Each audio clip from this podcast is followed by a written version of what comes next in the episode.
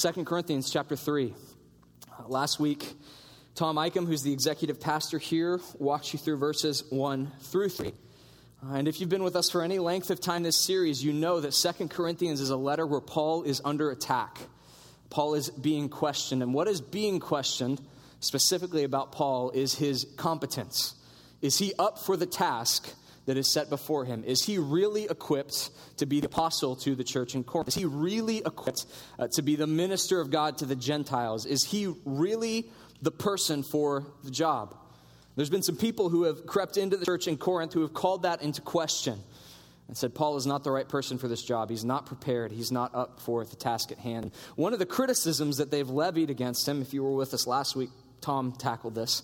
One of the criticisms that they've levied is he doesn't have letters of recommendation. Now, I don't know what these letters look like. I don't know if they were like in calligraphy with a, a, seal on it. I don't know if, if these people who are trying to undermine Paul forged the letters. I have no idea. But they apparently do have letters. And so I sort of picture these people sitting behind a nice desk with diplomas behind them and going, Where are Paul's diplomas? Do you see mine? Uh, but they say Paul doesn't have letters of recommendation, and we do. If Paul was really up for this, if he was really the person for the job, he would have these letters. And so Paul responds last week uh, by saying, Do we need, as some people do, letters of recommendation to you or from you? You ourselves are our letter of recommendation, written on our hearts to be known and read by all. And you show that you are a letter from Christ delivered by us, written not with ink, but with the Spirit of the living God, not on tablets of stone, but on the tablets of human hearts. And so Paul responds and he says, I don't need no stinking letter. The fact that you have repented of your sins and the gospel of Christ has taken root in Corinth, the fact that you are growing in grace, the fact that you have experienced the Holy Spirit, that's letter enough for me. The very fact that we are talking about Jesus and you've placed your faith in him is as good as any forged letter that the people who are trying to undermine me might have. And he's going to go on to defend his competence in ministry in verses 4 through 6. So let me read that for us. Uh, verse 4, he says, Such is the confidence that we have through Christ towards God. Not that we are sufficient in ourselves to claim anything as coming from us but our sufficiency is from God, who has made us sufficient to be ministers of a new covenant, not of the letter, but of the Spirit. For the letter kills, but the Spirit gives life. It's been almost three years now since I took over the college and career ministry. In the winter of 2013, Paul Humphreys, uh, who many of you know, uh, said that God was calling him somewhere else. And around that time, Tom and Mark and the elders asked if I would be willing to take this position. And I I said yes, and in the back of my mind, maybe not explicitly, but sort of just hovering around in Travisville in my head, I thought, yeah, I pretty much, I pretty much get what it means to be a pastor, and I think I'm, I'm pretty suited for the task. Uh, and, and, and I'm, I don't have particularly high self esteem, so I wasn't like, dang, Travis is awesome. But I was like, yeah, I, I, I can do this. I kind of know, preach good sermons, know the Bible well, don't be an idiot. I, yeah, I got this. So the first week, which would have been January of 2014, rolls around, and I spend almost the entire week in meetings with people who have already been serving here, with Paul as he sort of fills me in on what's going on, uh, with people in other ministries at our church, and I get grilled with questions. So, what's your plan moving forward? What are you going to get rid of? What are you going to change? Are you going to change the name? Are you going to change the night? What are you going to change in the service? How are you going to integrate our high school seniors? How are you going to integrate the college ministry back to our church? And on and on and on and on. Just hundreds of questions. And I have answers to none of them. And so by the end of the week, I'm going, maybe I'm not as on point as I thought I was, but that's fine. I've got the weekend. I'll figure out the answers and we'll be good. And so by the next weekend, I think it was the second or third week, uh, Tom asks if he can sit down with me. Tom was the guy who spoke last week. Uh, and he says, So, how you feeling? And I said, Man, a lot of questions I don't have answers to, but I'll figure it out. It'll be good. And he asks, What, what are you planning on doing moving forward? And I basically am like, I'm going to preach Colossians. Anything else? And I said, No, do I need something else? Because that's kind of what I'm thinking I'm going to do. Um, and he says, Travis, do you know, do you know what the, the job of a pastor is? And I said, Preach good sermons. I might, I might have dressed it up a little bit more. Um, but I realized in that moment, if I thought I was ill equipped before, I go, oh crap. You know, I thought I would be up for this, but when he asked me what pastors do, I just said, preach good sermons.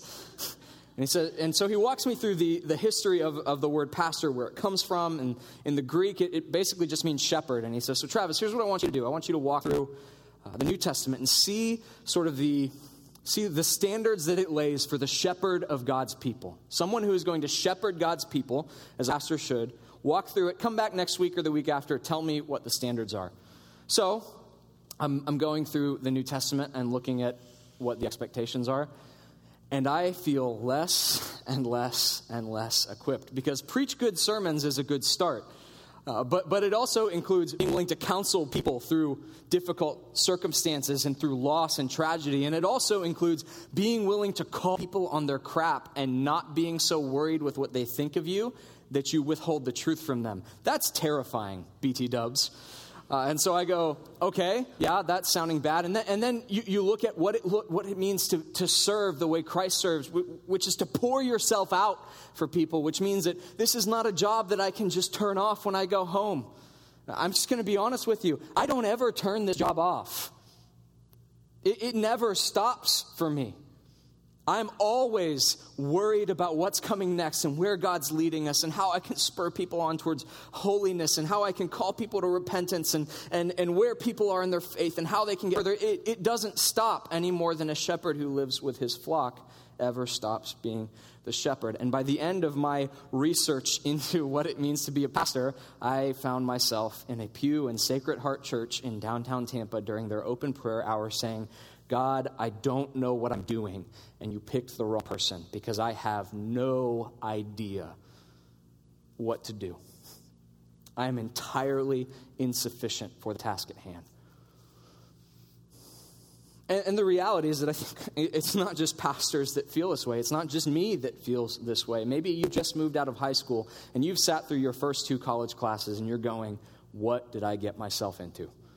I am entirely insufficient for the task at hand. And you'll definitely feel that way if you ever try to deal with the administration at USF.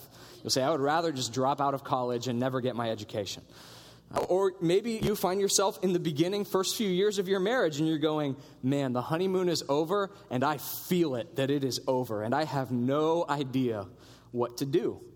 Or maybe you've graduated from college and you've started your first job that gives you a salary and doesn't pay you hourly and has benefits, and you go, I am in over my head. But the question of sufficiency is what Paul turns his attention to. Whether he is up the task that God called him to, which is to be the apostle to the Gentiles and the shepherd and the leader of the Corinthian church. So in verse 4, he says, Such is the confidence that we have through Christ toward God. And, and what we need to recognize is that this is coming immediately after he said to the Corinthians, You are our letter of recommendation delivered by Christ. Paul is essentially saying, I am confident towards God because I have seen Christ's work in you. And in the work of Christ, I have confidence before God that I am doing what I ought to be doing and can stand with my head held we should pay very close attention here because Paul has plenty of things that by worldly standards he ought to be confident in. Uh, I mean, you've seen in the book of Acts, if you've read the book of Acts, you've seen the response to Paul's preaching that, that people are converted and that they repent and they're baptized and churches spring up. Paul could be confident before God in his ability to speak and his eloquence, although the Corinthians don't think he's particularly eloquent. We know that Paul is a Pharisee among Pharisees, uh, trained at the feet of Gamaliel, who is one of, one of the, the most revered rabbis during his day and age. There's Jewish institutes to this day called the Gamaliel Institute. So influential was this man. Paul could attempt, at least, to be confident before God in his education and his wisdom and his skills in debate and discussion. But that's not the ground of his confidence before God. The confidence that Paul has before God, he has through Christ and Christ alone. I listened to a uh, podcast a few weeks ago, and it was on evangelism. And the, the person who was discussing evangelism talked about a conversation with a friend of his or student on a university campus. And he had asked her, do you, do you believe in God? And she said, Yeah. Do you believe in heaven and hell? And she said, Yeah. Are you a Christian? No, I am spiritual but not religious, which is the battle cry of everyone in our day and age. And he said, Well, you know, if, if you were to die and stand before God, do you think you would go to heaven or hell since you believe in both? And she said, Yeah. And he said, Why? And she said, Well, you know, I've worked in the Peace Corps and I've uh, served at the soup kitchen. And she started to list her, uh, her good deeds and the things that she felt would uh, give her sufficiency to stand before God in confidence. And listen, I used to hear this from pastors and think that it was just a Christian stereotype, that there's nobody who actually thinks this way. And I'm totally wrong in that, or I was totally wrong in that, because there are still people. And perhaps you find yourself here because a friend dragged you, uh, or because you're just looking for something to do on a Sunday night other than eat checkers. And I miss checkers in Uganda so much. Uh, but, but perhaps you find yourself here and you would say the same thing. I believe in God, I believe in heaven, I believe in hell, and I will stand in confidence before God on the platform I have built of my own good works. Here's the problem with that is that in Psalms 103, the psalmist asked this rhetorical question O Lord, if you were to count our iniquities, who could stand? It's a rhetorical question. I mean, he doesn't mean for you to sing the song and answer it, but I think in our mind, we, we can consider that this is a very valid question. If we are measuring our good works uh, or our ability to stand before God in confidence, if it is dependent upon, upon our goodness, and God is infinitely good, the greatest of all possible goods, the highest of all possible goods, then should you live as long as the earth itself has been in existence, you would never amass enough good works to build a platform upon, platform upon which to stand. You would never amass enough confidence in your goodness to stand before a God who is himself perfection. If the Lord were to count our iniquities, yours and mine, who could stand? The answer is nobody.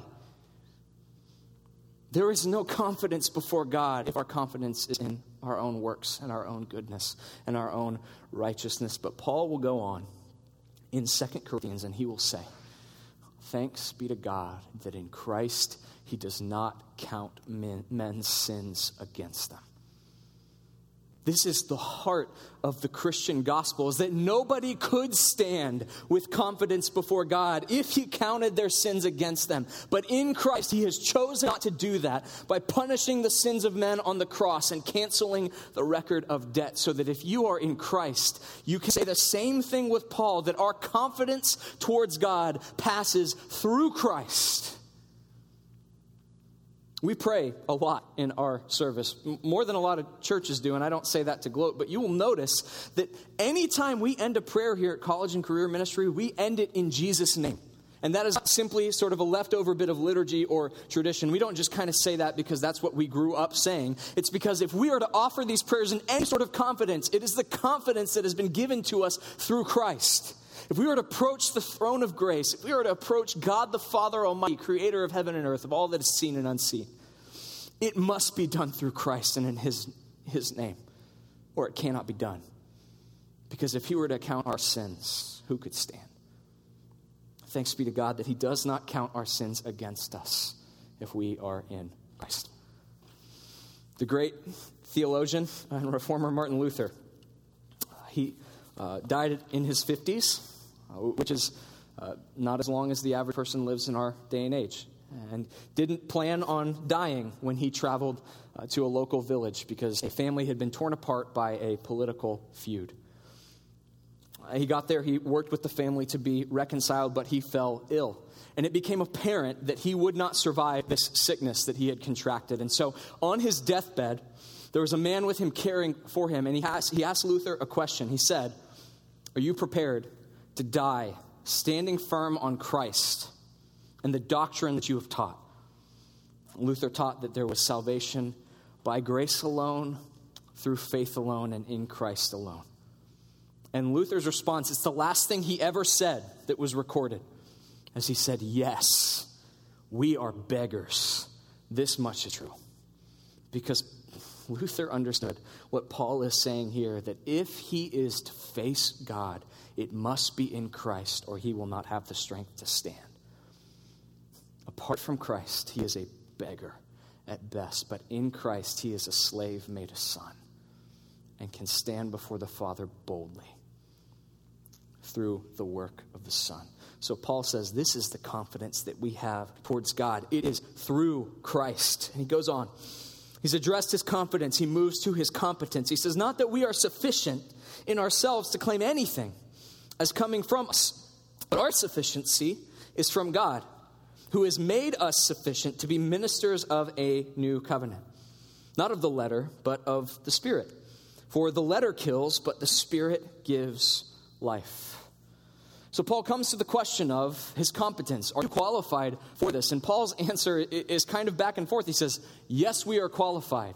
We are sufficient for the task at hand, but not because we, in and of ourselves, are sufficient, but because God has made us sufficient for the task. There's a pastor here named John Weaver who uh, some of you may know. I love John Weaver, one of the scariest people I've ever met. Uh, not because he's done anything, but just because he strikes me as the kind of person that, were he to snap, could just kill me with his bare hands. but there was one Sunday where uh, it wasn't a Sunday, it was one week in the office where this was two or three years ago, and he walked in and he said, Travis, how are the ladies treating you?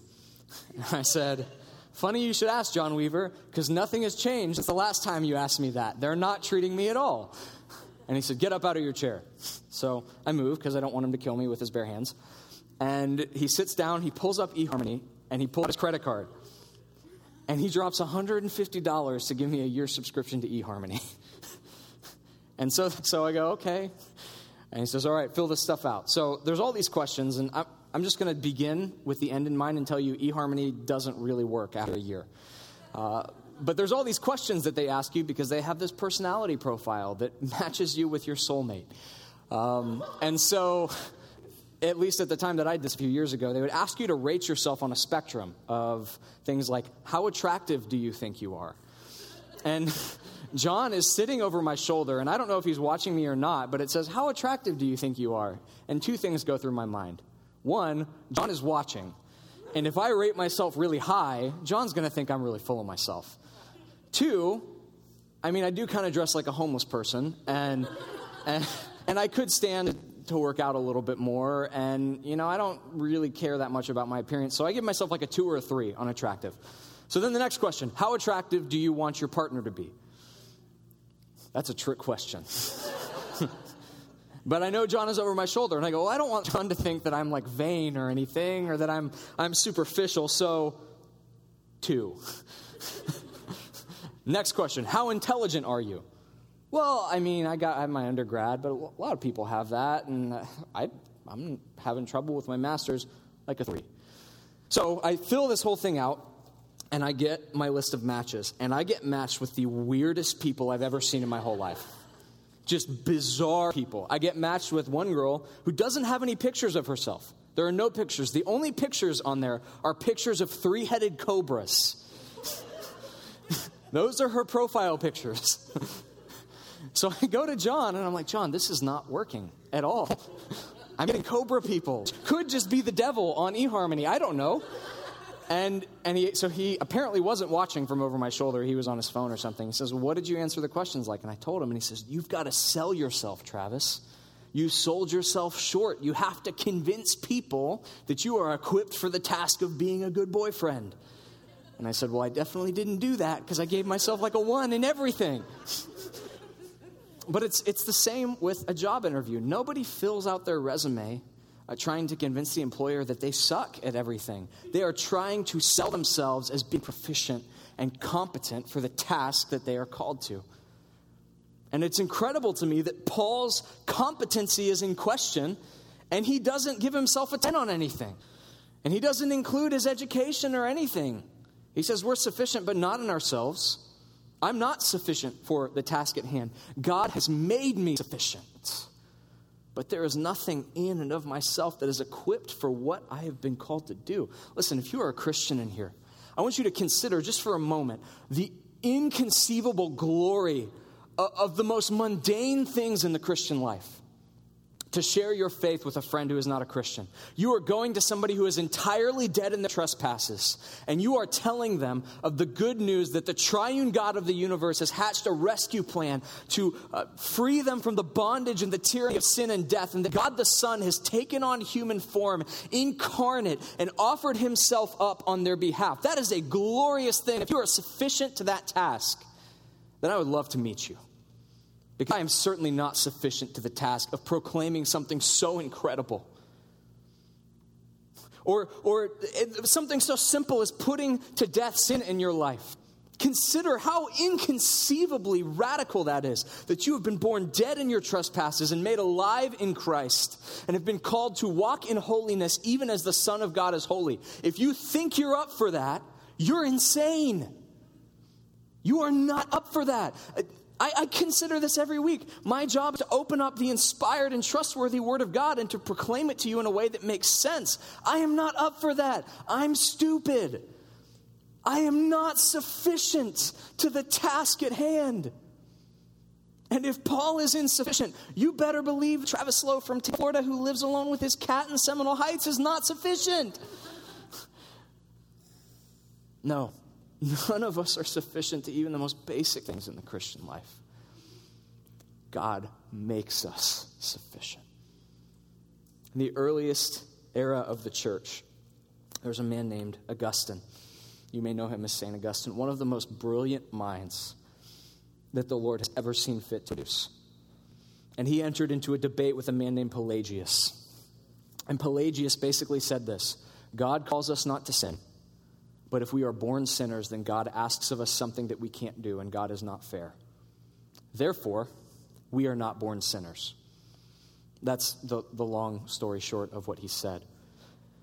And Augustine entered into this debate with him, just affirming the fact that we are in sin, our mothers have conceived us, which is what David says. But he offers this statement, and it's pretty much unanimous, whether you're a Catholic or a Protestant or an Eastern Orthodox or whatever. Everybody agrees that Augustine brought a hurting to Pelagius. But his basic argument is summarized in this one sentence from Augustine. He says to God, He says, Lord, command what you will and grant what you command. God calls us to be holy, and we are insufficient ourselves to do it. Give us the power to do what you've asked us to. He says, Be holy even as I am holy. And He gives us the power to do it, not because we can do it in and of ourselves, but because He will make us sufficient to the task. God, command whatever you will, and then give me the power to do it. This is what Paul has said. God has called him to this task, and I cannot do it, he says. So God makes me competent to do it. The same is true of you and I as Christians as it was of Paul. We are not sufficient to anything in the Christian life. Thanks be to God that the Christian life is not meant to be lived in splendid isolation alone, but that we have the Helper and the Holy Spirit, and we have the body of Christ to spur us on. So he says, We are not sufficient in ourselves to claim anything as coming from us, but our sufficiency is from God, who has made us sufficient to ministers of a new covenant. Not of the letter, but of the Spirit. For the letter kills, and the Spirit gives life. So God made Paul sufficient to this task that he would be a minister of the new covenant. When, when I was in Uganda, I was doing pastor's training with a group called Alarm, African Leadership and Reconciliation Ministries. And we spent one week teaching systematic theology from creation to revelation. And it was 10 hours a day of solid teaching. And I was bored listening to myself, but they ate it up. And one of the things that I was asked to teach was the covenants. Because here's one of the things that is so distinctive about the God whom we serve is he is one who makes promises and he makes them in the form of covenants. These binding agreements between God and a people group. And there are always terms to the covenants, or often terms. If you do this, then I will bless you. If you keep my commandments, then I will prosper you. But then there are times where God makes covenants with people that are unconditional, where He simply says, I will bless you. Independent of anything you do or whether or not you do what you ought to, this is my covenant with you. God always makes it with a people group, and He makes it through one person who is the mediator. So his covenant with creation passes through Adam for everyone who will come after him. He makes a covenant with the nation of Israel through Abraham and all of his descendants. He makes the covenant again with Israel through Moses for all of the people at the foot of Mount Sinai. He makes the covenant with David for all of his descendants. And so you see God making a covenant with one man on behalf of many. Paul says, I am a minister of the new covenant. So we must ask the question in the new covenant, what are the terms? Fortunately, Jesus tells us this is the blood, this is my blood of the new covenant poured out for the forgiveness of sins. The new covenant is salvation. And who is the mediator of the new covenant? It's Jesus. And who is the people group of the new covenant? It is men and it is women from every tribe and every tongue and every nation and every period of human history from Christ onward. Those are the covenant people. It's you and I here in Tampa, Florida. It's brothers and sisters in Gulu, Uganda. It's the Christians in uh, Glasgow, Scotland, uh, that we will soon be partnering with. It is the people of God from every tribe, every tongue, every nation, every nationality. And the covenant is mediated by the Son of God Himself. And Paul says, I am a minister of that covenant. He asks a question in chapter 2, verse 16 Who is sufficient for these things? He answers, in chapter 3. No one is sufficient for these things, for something as glorious as the salvation that Christ has won for us, but he makes us sufficient. So we move now to something that we do every single week as a ministry as we move into time of communion. Let me just remind you of, of the inconceivable reality of what is happening here. Very often, in, in the ancient Near East, when a covenant was made, it was confirmed by a meal. Covenant was made, and the people would sit down together and they would share a meal as a sign that they are bound together by a promise. And week in and week out, if you are a Christian, you come to the table of the Lord, and that is a sign and a reminder that you are bound by God's eternal promise that the blood of the Son has been poured out so that you can approach God in confidence and so that He will make you competent for the life that He has called you to. So, if you're a Christian, we give you this time now to examine yourself, to make sure you're walking well with God, that you're not in conflict with a brother or sister in this room or in this church or in the church at large. And if you have rectified those things, uh, then we would invite you to come up and grab the bread and the grape juice. Jason's going to lead us in communion. If you're not a Christian, uh, or if you're not sure, and you're maybe thinking these things over in your head about whether you, you think that you would like to be a Christian, I would love to talk with you after service, but we'd ask that you sit this out. Can I pray for us? And then we'll move into a time of communion. Father, it is a, an inconceivable glory that you would bring us together today to sit under your word, to approach you boldly in prayer, uh, to come to the table in communion. God, I pray that we would never lose the, the majesty and the mystery of what takes place here on Sunday nights. Familiarity can breed complacency, God. And, and after a year of Sundays, Lord, we can lose the awe of what takes place. Lord, would you restore to us the joy of our salvation? Restore to us the just the glory uh, of what is taking place. So far from being mundane, God, it is, it, it is incredible. God, I pray that you lead us now uh, to the table. Lord, that you continue to lead us as we move into worship. Father, we ask these things in Jesus' name. Amen.